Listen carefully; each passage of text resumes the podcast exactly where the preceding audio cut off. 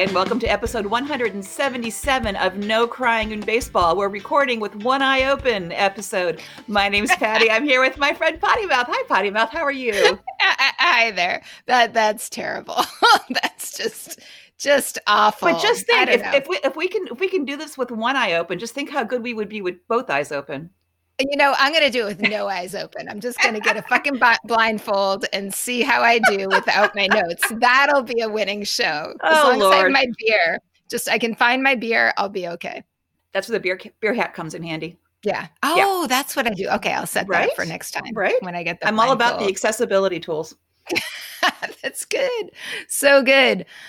All right, I want to do a little happy shout out to to start things off. I want to give some best wishes to Jackie Bradley Jr., who I believe was your wasn't he My your former boyfriend? Yep, for the Red Sox a couple of years ago. Yep, and he just signed finally, fucking finally this week with the Brewers, and so the Brewers have a kind of nice looking outfield at this point, as the Red Sox once did, and no longer. And that's the little like heart wrenching part of this because Mookie's gone, Benintendi's gone. Even Brock Holt, who was like the sometimes outfielder in those days, is gone. And now JBJ. And so I was looking at one of those like video compilations of all the little dances that they did in the outfield and feeling very teary. And a lot of Red Sox fans are really just bummed, just bummed because that was such a lovable outfield.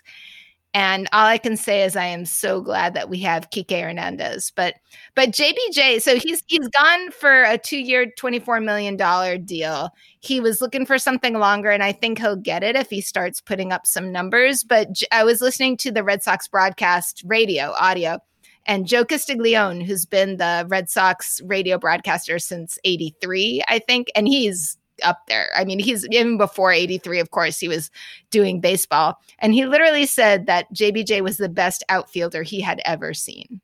Ever. The man was magic in the outfield and so fucking underrated. I am so excited that he got a two year gig because so many free agents are getting these one year signings. Right. Just one year. So that's actually, I mean, it may not be what he wanted, but it's better than a lot of guys are getting. So best of luck to you, JBJ. You are an excellent boyfriend, an excellent boyfriend. On today's show, we've got the COVID report featuring some boyfriends who, um, some former boyfriends who are a little less excellent than JBJ, gotta say. Uh, we've got Lou Gehrig Day starting this June. This week's police blotter features Sam Dyson and yet a little bit more of Mickey Callaway because that's going to be around for a while. We've got brand new boyfriends for the A's and the Padres. We've got happy news about women in baseball. And as always, we've got our international baseball report. So let's start with COVID. It's actually good numbers. It's good numbers. Um, Sweet. Yeah. So we know we're almost done with intake testing, right? Because almost everybody has reported. Um, so only 81 intake tests, no positives. 13,718 monitoring tests. Those are the ones that are done every two days. Only five positives out of all of those. They're all players. So now we're up to 16 clubs that have had at least one person test positive, but but out of 13,718 tests, wow, you know, that's good. The numbers are really really good. So what that means is fans is a fans are coming back to the stands. Not all of them. It goes on a state by state or um, colony basis. In, in, in the case of DC, in the case of DC, where they've said not yet. We're not going to approve this right. yet. We, we will continue to revisit this. They haven't said we're shutting you down for the season because it's not good for the city either. If it mm-hmm. if they do feel like it's safe for fans to come back, it's good for everybody if it's safe to come back. Whereas California has said yes to all of their baseball teams, including the ones we're talking about today, at, at a 20% capacity level. So baby steps, we're getting there. Mm-hmm. I think we're going to get to some ball games this summer. I'm very excited about that. Ooh. The minor league games are got pushed back a little bit. Minor league AAA isn't starting until May. They were going to start April 6th, but now they've moved back. They said at least May 1st. It could be later for a couple of reasons. They would like more time for vaccines to become available, and also these guys, when they fly, they go on commercial flights. It's not like you know the the major league teams on their their charter jets and all of that where they have a little bit more control over the surroundings. So they really want to they want to slow down the travel they want to make the travel safer and they want to wait for vaccines to kick in. They are not cutting the season short though. They're talking about pushing it into september. You now it used to end at the end of august and then those guys get call ups to the to the majors for september. Right. we're talking about going into september in order to give these guys a full season if they can. Oh, wow. That's exciting. And I know guys are coming in from out of the country as well because my adopted, my godson from adopted minor league player is still training in the DR and waiting to hear what level he's going to be in the Rangers organization. Hoping the best for him. Indeed. But travel is definitely an issue. I know that today, like right before we started recording, that some players have been removed for a short while because of bad behavior, including one of the guys that I picked for my boyfriend this year, Franmil Reyes. But unfortunately, well, I don't know. I guess I would have had to break up with him now because this is just shitty. I mean, they're saying, of course, they they came forward and fessed up and I don't know what the fucking excuse is. He went to get a haircut and then went out to dinner with Jose Ramirez and Pedro Strop. So we have three teams there, right? We have the Red Sox, we have the Cleveland team, and we have the Cubs. And damn it, guys, that's putting a lot of people at risk. So I don't know. I haven't, you know, this just came out right before recording. So I'm not quite sure what the ramifications are going to be, but or what the excuse is. But I, you know, you, uh, we've been doing this for a year. people have got to know that you don't do shit like that and it was really clear in the protocols for this year here are the consequences if if you break these rules. So mm-hmm. it's not like people weren't informed. I mean if we knew what was going to happen you got to believe the players knew you would hope. You would hope. And of course, we have all the examples of shit that happened last year that should be influencing them a little bit. And I just wanted to mention Eduardo Rodriguez for a moment from the, also from the Red Sox. This is like my little Red Sox corner. So happy to get back to this. So Eduardo Rodriguez, we know had COVID and then had myocarditis, which is a, a, heart issue related to COVID, and was not only out for last season, but couldn't move, like couldn't walk for a long time. And somehow, miraculously, he had a normal off season, which I think is just just wild. Like something just sort of clicked. He just kind of had a normal off season. And so he had his first start pitched two and a third innings this past Friday, gave up two hits and a run, no walks, 46 pitches. So, not bad for being out with a heart ailment. And he was the top pitcher before this all happened. So, he actually was slated to be the opening day pitcher for 2020. And couldn't do it. One thing that I think was sweet for this is, especially as, as I'm talking about like uh, Red Sox fan heartbreak from losing people, is the relationship aspect that he in an interview is talking about how Vasquez, the catcher, was so instrumental in sort of building him back up and giving him that confidence because he was nervous as fuck, you know, going into his first outing after this. And he told Vasquez that I, I feel like this is my MLB debut, you know, all wow. over again. And Vasquez sort of said, you know, we feel like that every time. Just this time it's a little bit special. You know, just sort of telling them like that that's the way it is, dude, and and I'm here for you. And Cora, when sort of asked, you know, you concerned about his performance, whatever, he just said he was happy to have him out there on the mound. So that kind of relationship, you know, as a fan, that's what you want to see. And I know there's issues about Cora and the Red Sox and everything, but I'm trying to hang on to something. And Erod said that, you know, when the season starts, he feels like he's going to be 100% ready when AC gives him the ball. All so, right. goes out to Eduardo Rodriguez. Very nice. I like I like the positive news. I've got some more positive news for you. MLB has approved and has designated June 2nd Lou Gehrig Day. Woohoo! That's because awesome. It is awesome. Actually, he's the third player to have a day named after him after Jackie Robinson and Roberto Clemente. Wow. They selected June 2nd because that was the day that Lou Gehrig began his 2,130 game streak. That was oh broken only by Cal Ripken Jr. And yeah. it was also in 1941 the day that he died of ALS. So oh, it's wow. a really important date. And so it's going to be a special day to bring attention to ALS and to honor one of baseball's greats. Can you imagine had he remained healthy? I mean, he was right. spectacular as it was. Yeah. And I know that this disease is close to a couple of players. I know for sure Stephen Piscotty because I, I had picked him as my A's boyfriend last year and he lost his mother to ALS. And I know there was another player who is mentioned in this who's going to be, you know, active in promoting this day. So it's, you know, it's definitely touched people who are active today. Indeed. Hey, I kind of feel like we should have thrown um, part of that uh, that COVID report under police blotter. Hmm. Didn't think of it.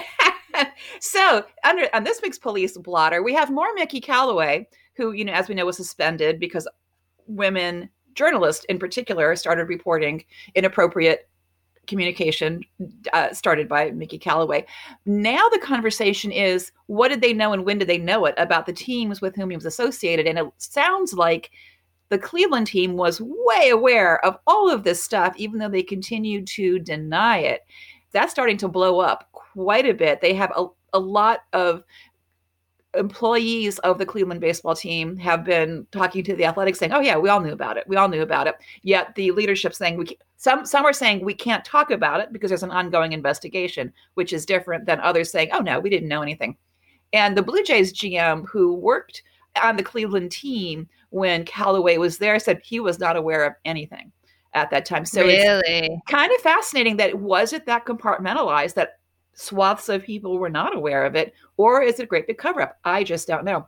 Well, you know, talk about manager heartbreak. You know, the managers who I have loved, Alex Cora, and then that heartbreak, and now Tito Francona. Yeah, Tito like, Francona. Yeah, it's looking like he really did know, and his son Nick has sort of called him out on social media as well. So you know, fuck that. Another just endearing person, but I don't know. Yeah. It's, yep. That's yep. heart wrenching our hearts will not be wrenched about Sam Dyson because he just sounds bad. Um, he Sam Dyson okay. is, a, is a pitcher who remains a, as a free agent who's been suspended for this entire season for violating the the league's domestic abuse policy. And we talked oh about him God. before when he first went under investigation. His girlfriend sort of um, broke accusations via social media during the last season, and MLB has concluded their investigation. Has said, "Yeah, you're out we found sufficient evidence that you're out for at least this year. He that makes um, Sam Dyson the 13th player that has been suspended under the domestic abuse policy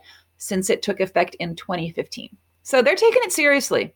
That's encouraging. That's encouraging. I just, you know, wish there were a little bit of follow up, like what has happened to the people since then. We're going to talk about good guys now, though. We have baseball boyfriends that we talk about every week. We're coming to the end. What Patty and I do in the off season, for those of you who might be turning in for the first, tuning in for the first time, is pick a guy per team because they're cool. There's something about them that makes us want to just hang out, have a beer, shoot the shit with them. And we have been working our way from the worst record up to the top. We have two more weeks this week and next week. And this week, we are looking at the A's in the American League and the Padres in the National League. So we're going to California, which I'm pretty excited about. It, what we do also with these guys at the end of this pick process is create our fantasy league teams. And I need a shortstop but in neither of these teams could I get a shortstop because both of them we had picked before. Tatis Jr. was my premature pick a couple years ago, and then Elvis Andrus is, has been added to the A's this year because they were in need of a shortstop. So, damn it. So I decided to go for some swagger. I've gone for a couple of bat flippers, but th- this brings up sort of an interesting issue because it's uh, so uh, I'm gonna about to talk about Mark Canha from the Athletics. And I haven't heard about these guys as bat flippers. My guy for the Padres, just as a preview, is Trent Grisham. And so, why is that?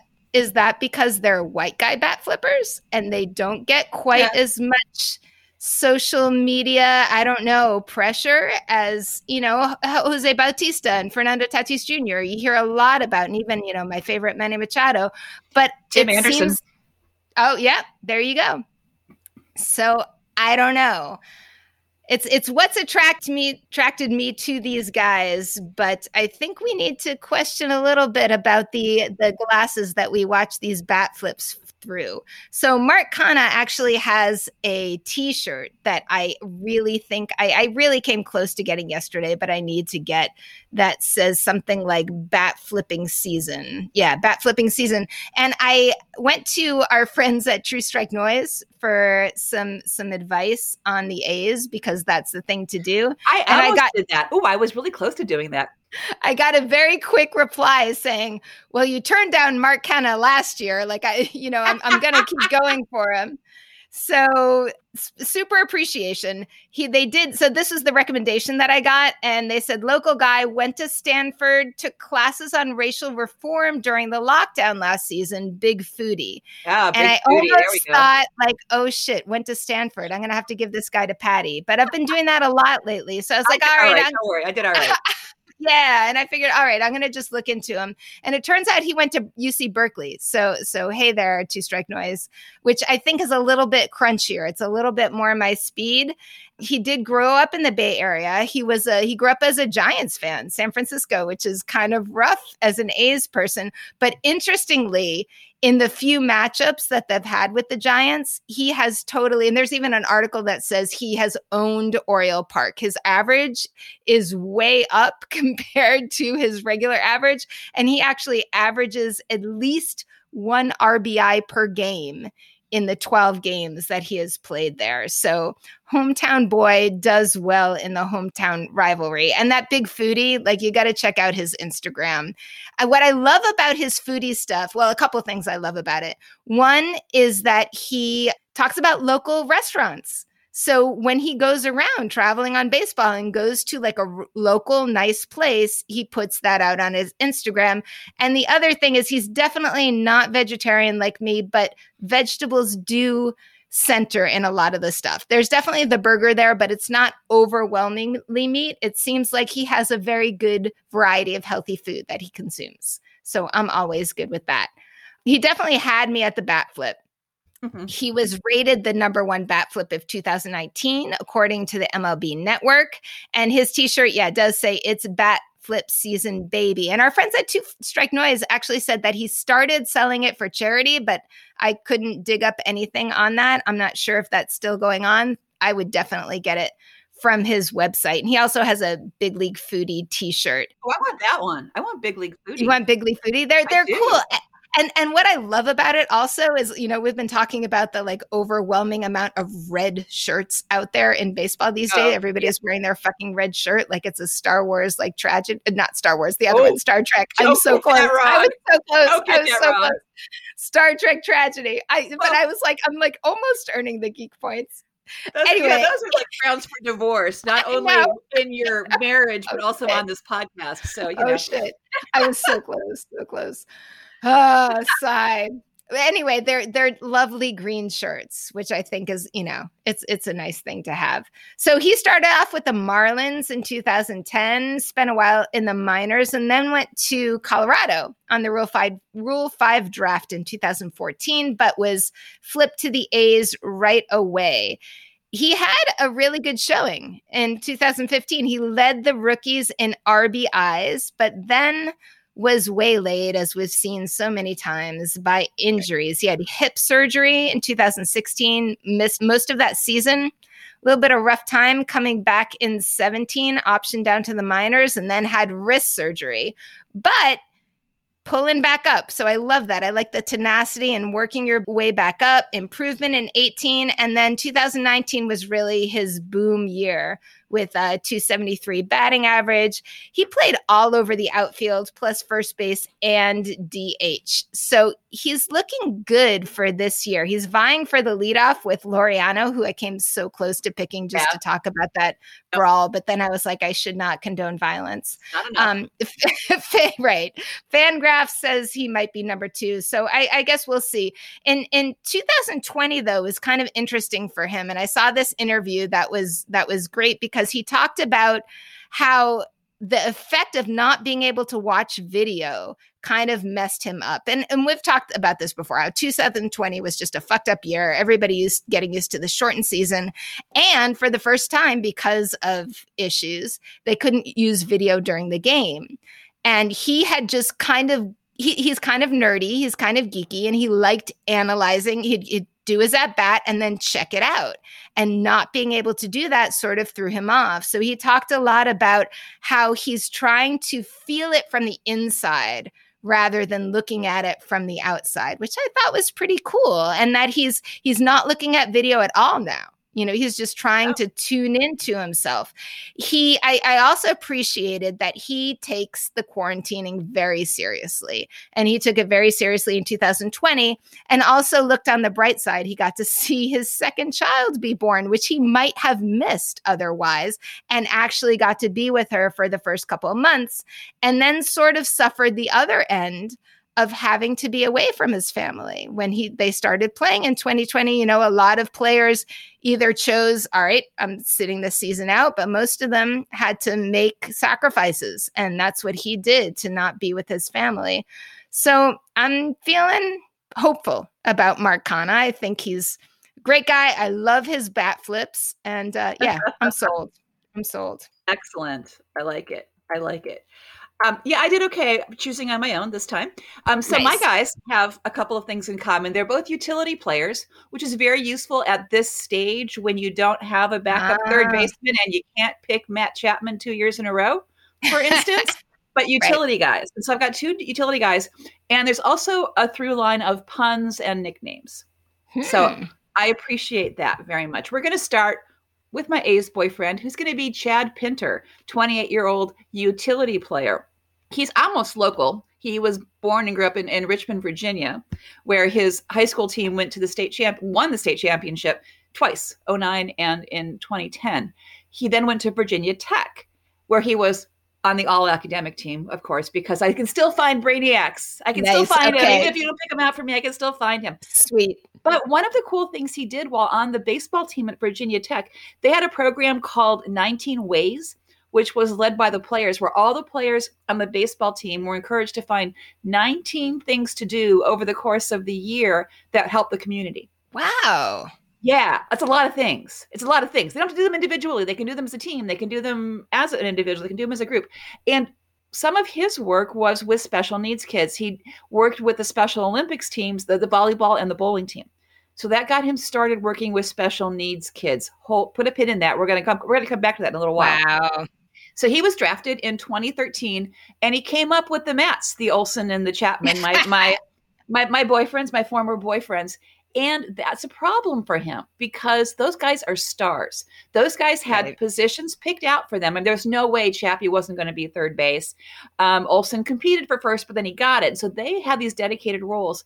So once you are dug in like that, you can be a star, right? If you're the utility guy and you can play anywhere, you're not going to start every day. You're going to play wherever they need you to play. You may do great there, but that's going to kind of suppress your your notoriety, your stardom, how well known you are, and your future for sure. He is the first player in A's history to start at seven positions, everything but pitcher and catcher in the A's. That's so cool.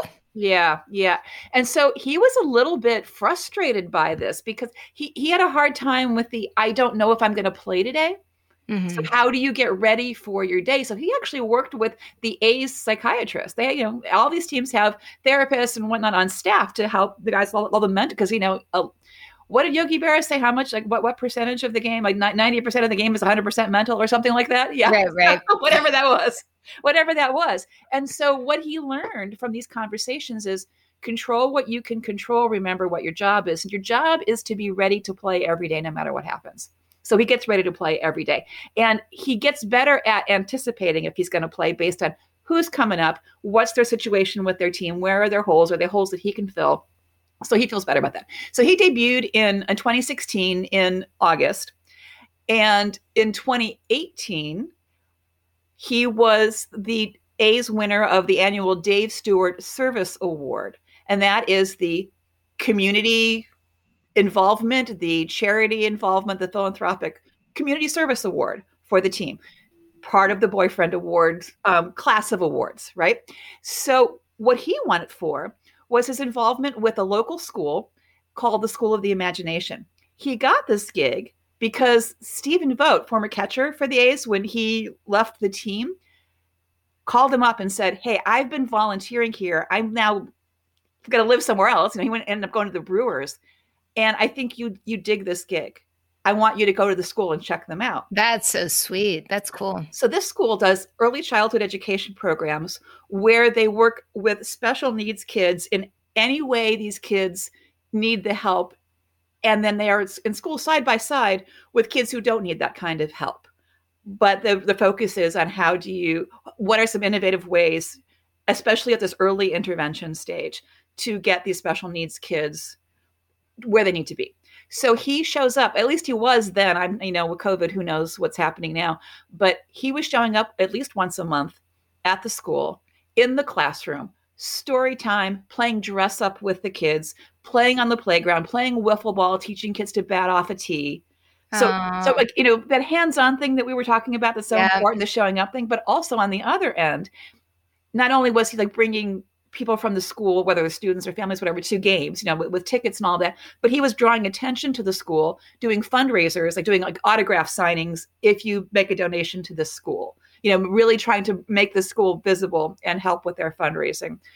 And his his then fiance at the time they got married later in 2018 taylor would go with him she's an elementary school teacher so this whole the the special needs part and also the working with schools part is just part of their family it's just how they work he that year was the a's nominee for the roberto clemente award oh. which ah. you know that's sort of like this this award but supercharged for the whole league um, he also got involved in all the a's community events you know when the team does a we're going to give equipment to a hospital or we're going to do this kind of thing. He was always there for those types of things as well, but this was his special thing.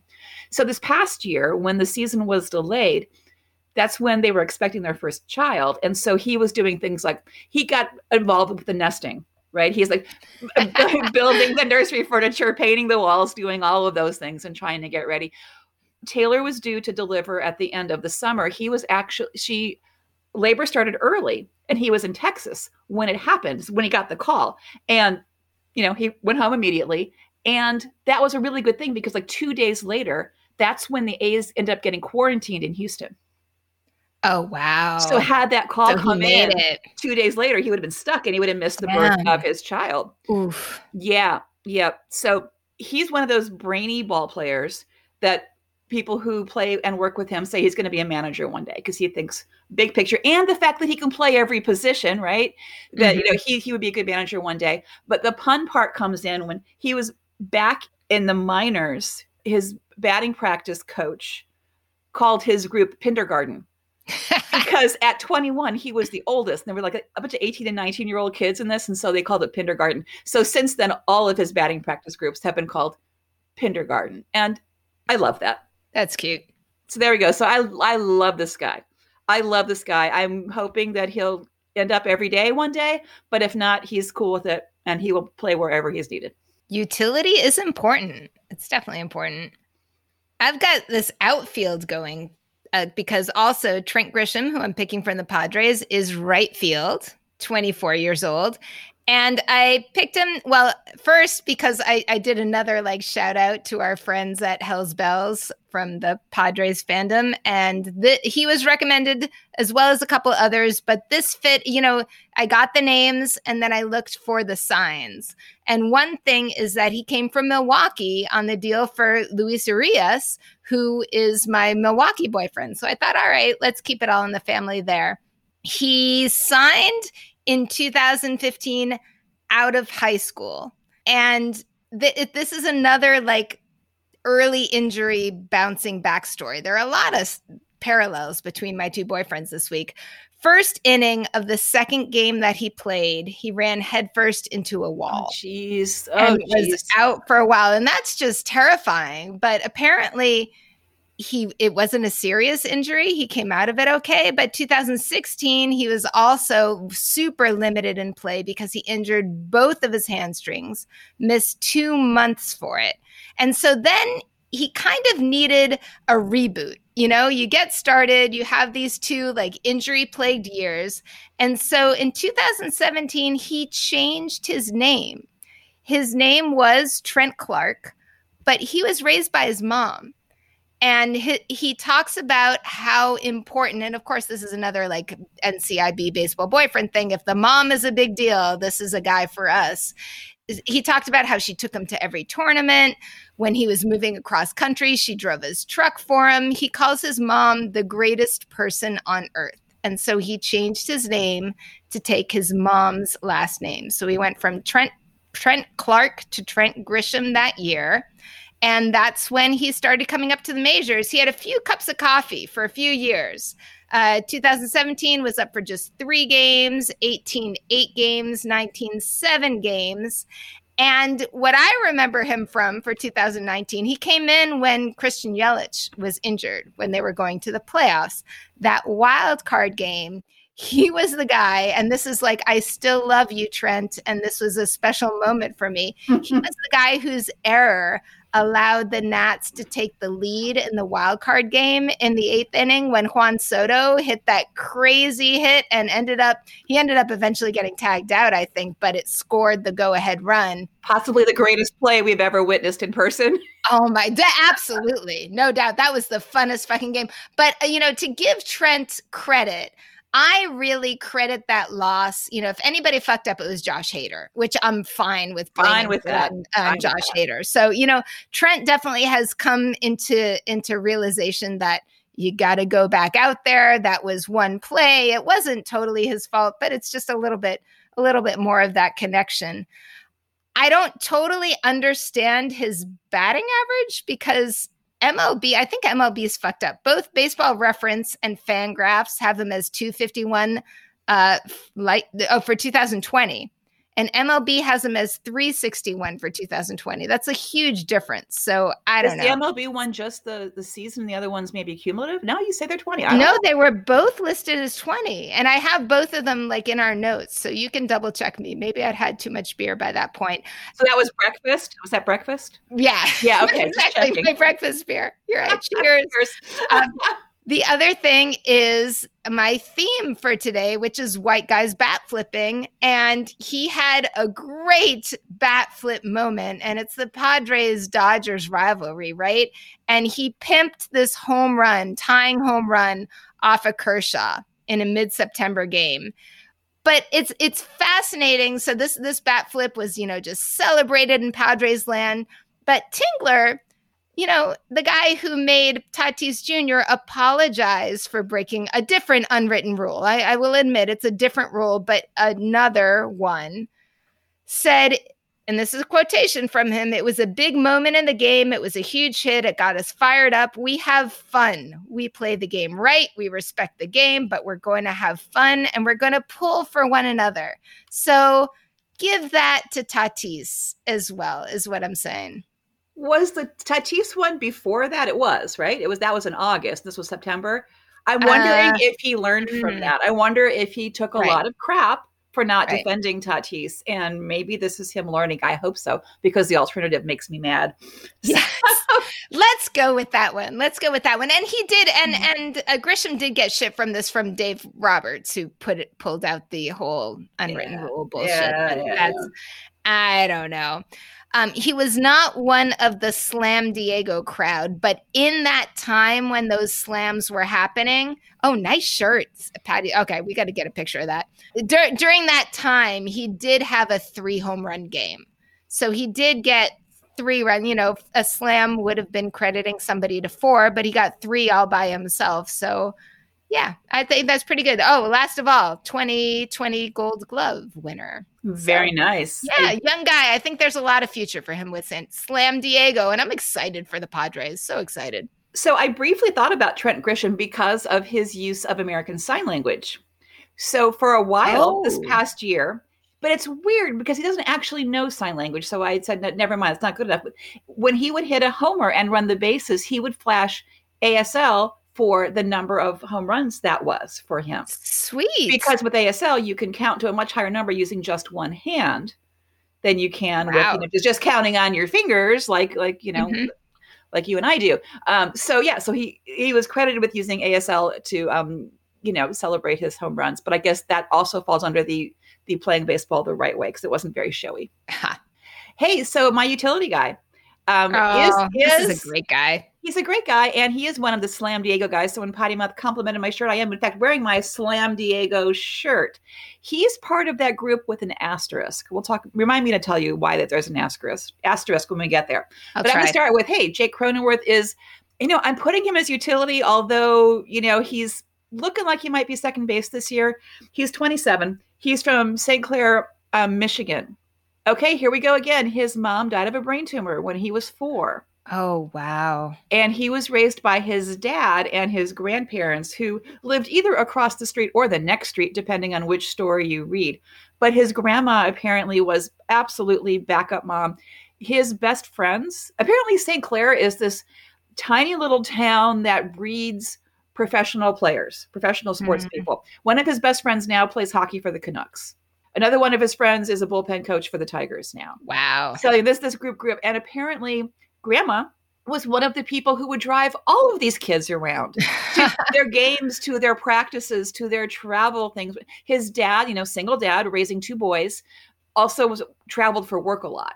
So having that family backup eh, really helps. So his grandparents have been were you know extremely integral to raising him. And apparently his grandma made cookies for like every team he was ever on, and actually threw out a first pitch at one of his minor league games at age 91. I loved hers. I love her so much. I love her so much. That I oh, that's amazing. So yeah. cool. So that's that's pretty pretty great. So he started ice skating. You know, this is almost Canada. This is like the part of Michigan that's almost Canada. So he started ice skating at age three. Grew up playing ice hockey. His dad, his grandfather, and then his older brother all played college hockey. I think his his grandfather was drafted. Mm, don't remember if it was the Red Wings or not because the Red Wings was their was their local team basically, um, but then went off to World War II. Oh. So never played professionally, but but so playing in college was like the family tradition, and he was kind of headed that way. His eighth grade hockey team won states. They have states for eighth graders, but okay.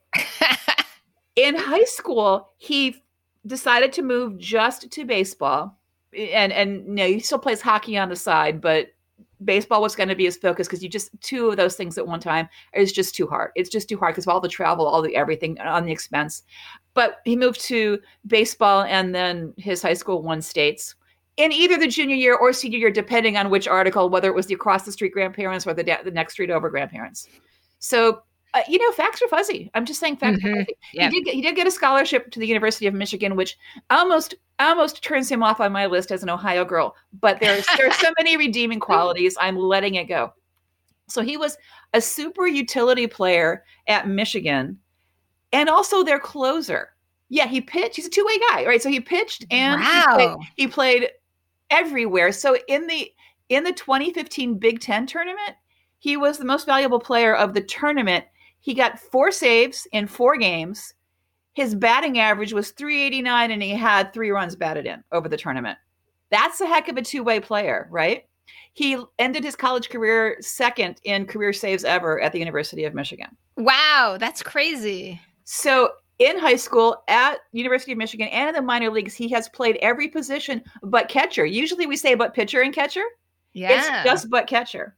It's just but catcher for they him gotta because, let him catch. They gotta let him do it. because that. he can pitch. He can pitch. So he joked for years. He had all of his gloves because some of you may not know, but there are different styles of gloves depending on what position you play. So he had a whole array of them, and he said, "I'd get to the you know, ballpark and I just lay them all out and see what happens."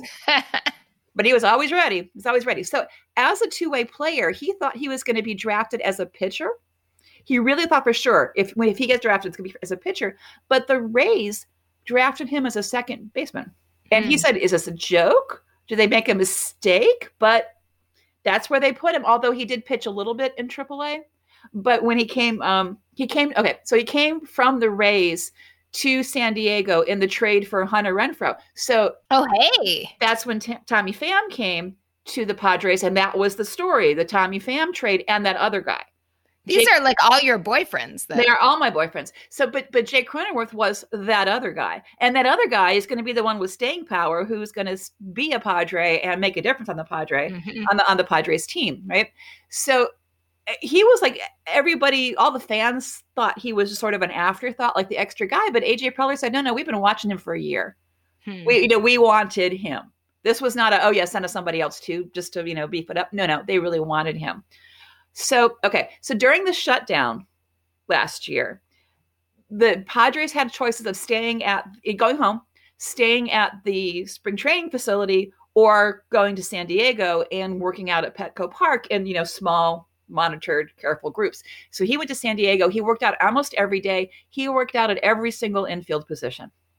Because he wanted to Wow. be ready for anything. It's like, I want to be valuable. I want to be ready for anything. So he ended up debuting in July at the beginning of the season for Eric Hosmer at first base when, when Hosmer went out mm-hmm. with an injury. And he hadn't played first base since college. But again, he had practiced at every single position. And his defense apparently was extremely sexy at first base. In fact, AJ Pollock of the Dodgers, after like hitting a double to like win a game against the Padres, said, I, I was just trying not to hit it to that Cronenworth guy.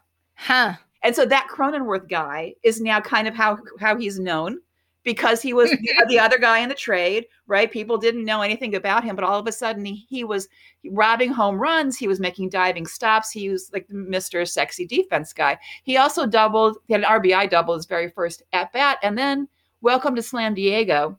Yep. He hit the fifth Grand Slam in that series of five Grand Slams, but his was in the sixth game. There were four in a row, and then a game where there were no, there were none, and then his in the sixth game. So Slam Diego is the only team to have five Grand Slams in six games. But is he on the t-shirt? I don't think he's on the t-shirt. So mine just says Slam Diego. So my t-shirt is inclusive of Jake Cronenworth, but the ones that picture the guys, just the first four. I'm sorry about that. But he ah. was the National League Rookie of the Month. And then that made him a contender for Rookie of the Year. And he actually tied for second place in Rookie of the Year voting, mainly because he had a spectacular August and then slumped in September. He then picked it up again in the playoffs, but that slump was enough to knock him down on the list for sure. But he is absolutely made for social media. His name is for sure, right? His Yes. Are the cronies Of course. Right? That's great. if, if you hit it into where he's doing defense, you hit it into the crone zone. when he's hitting well, which is apparently uh, in August, he's Rake Cronenworth, right? And then his college roommate, whenever Cronenworth is going to start, which is now all the time, but it wasn't for a while, he would drive to this particular hot dog stand where he can get coney dogs. And he would get conies for crony because when they when they were playing together, they would go out for for cronies to, for for for for, for coney, coney dogs together, right? And so he still did, and so there were there conies for crony. So I love all of that. I love everything about yeah. about uh, about Cronenworth, and especially that he still plays hockey in the off season, and that's near and dear to my heart. So next time we're on our very last week of Wow. Boyfriends. We're at the Dodgers and the Rays. I don't know what's going to happen. Stay tuned. The last week. Yes, Yikes. That means opening day is coming soon. yes, it does. Yes, and I didn't even put the countdown on there, shit, but it is coming. We have some news related to women in baseball, and I want to just give a huge shout out and awesome high five to Beth Greenwood, who has become the second woman, actually, but the first U.S. born woman to play an NCAA Division three baseball team. Yes, baseball team. That means she's the only woman on it with a bunch of guys. And that's at the University of Rochester. So down the street from your kid, right? Yeah, baby. The first woman to do this was Canadian board, Marika Lyszczyk. And they're both catchers. And I want to just say, check out our Facebook feed for the details because there's just a lot of great stuff, including how she persevered because she did not make the team as a freshman. And she worked her ass off and just went back and trained and then made it for this year. So power to her. Also, also more about Beth Greenwood. She's a product of DC girls baseball, also near and dear to our heart. Oh, wow. Yeah, Is it DC? I thought it Uh-huh. was Boston. Hmm. DC girls baseball at least at least part of the time. Wow. All right. Far out. I know she's a baseball for all person. So go out there and support baseball for all because change is happening. All right. I'm going to do a quick uh, run through of some international news that I just thought was kind of fun for this week. Fernando Tatis Sr. was recently chosen to manage the Dominican team that is heading to an Olympic qualifier. Ooh, so right now, yeah. So this is the 2020 Olympics that's happening in 2021 in Tokyo, apparently, and baseball's coming back for the first time in like 13 years. And maybe Tati Senior will be managing a team. We'll see how they do in the qualifier. But I'm gonna I'm gonna follow up on that later. I'm guessing the DR is going to do pretty well in that qualifier.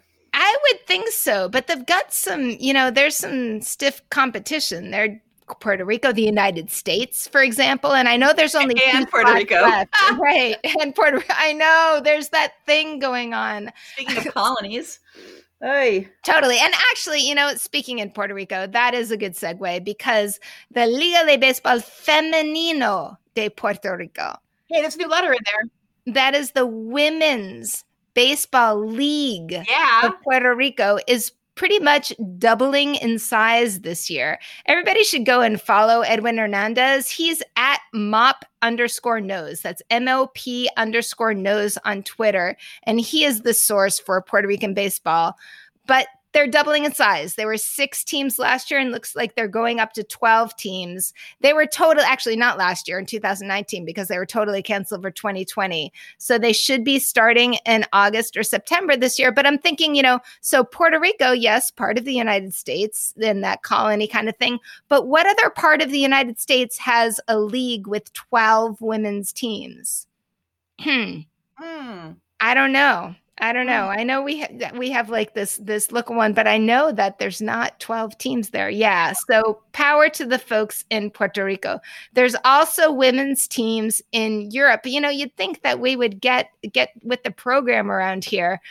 Groups were actually picked this week for the European Baseball Championship for men in September. And this is just a little bit of baseball growing everywhere because apparently this championship had 12 last year. They're going up to 16 teams. There's three in each of four groups that have already been chosen. And then there's one left out for a qualifier. I'm still trying to figure out how Israel got to be part of Europe, but gerrymandering. I, yes, totally. That is exactly what it is that is totally perfect.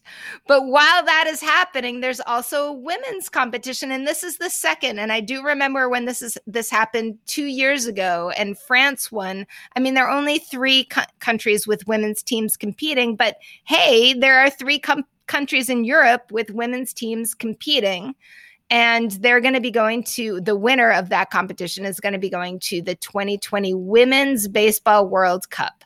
So it's between France, Netherlands, and the Czech Republic. It's growing. Over to Asia, just super quick. I want to say the KBO, you know, ESPN dropped like a little bit of a hot potato there. It was really fun last year while we were in um, M- MLB less land, and then they kept it going. But they are not going back there, unfortunately. They have other things to do they have other things to do. Now. Yeah, they did. I mean, their their coverage was shitty to begin with, but at least like I would love to know if there's going to be a way to watch the KBO because I would love to watch them. So I'm going to keep following K- Daniel Kim on Twitter to find out if there will be a way. He does have a YouTube Inside KBO channel, so I would say to follow that as well. But by the way, your um, SK Wyverns, which I know I pronounced wrong on like several podcasts, because you told me in the very beginning that it was Wyverns. Because yeah, but I, but I was wrong because I I thought it was Wyverns because I've, I'd only read the word. I'd read mm-hmm. many books with the word wyverns in it because I'm that kind of a nerd. But then when we actually talked to humans who know better, they said, no, they're the wyverns. Huh? Because I saw wyverns recently, or I heard wyverns. Uh, well, I don't know. whatever. You know what? We're not going to have to argue anymore because that is not their name anymore. They are now the SSG Landers, which wow, is much less name. cool. Way, way less cool. They got sold. And just the my last pitch. I don't know what day it is. What day is it today? It's March something. Seventh. March. Okay. You have until March twelfth to get the early bird discount on CPBL TV. And I seriously recommend that you do so because you get so much cool shit on there.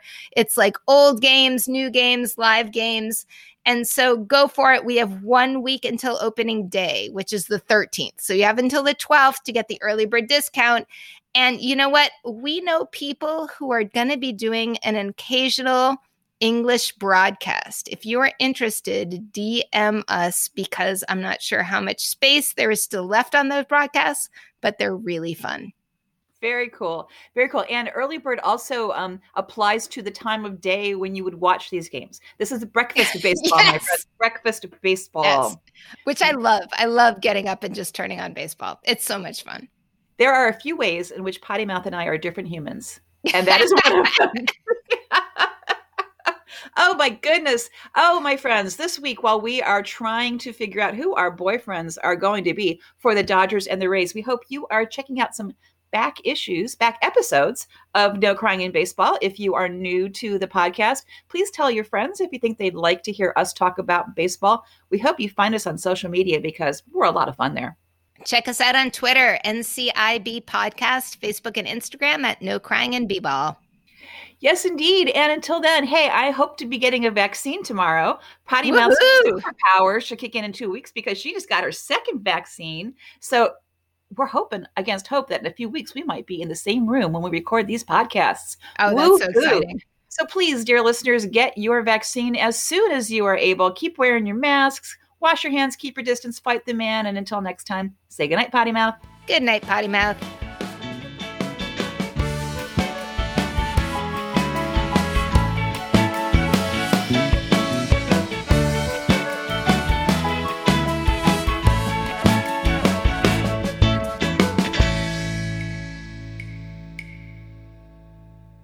Has no fucking doors.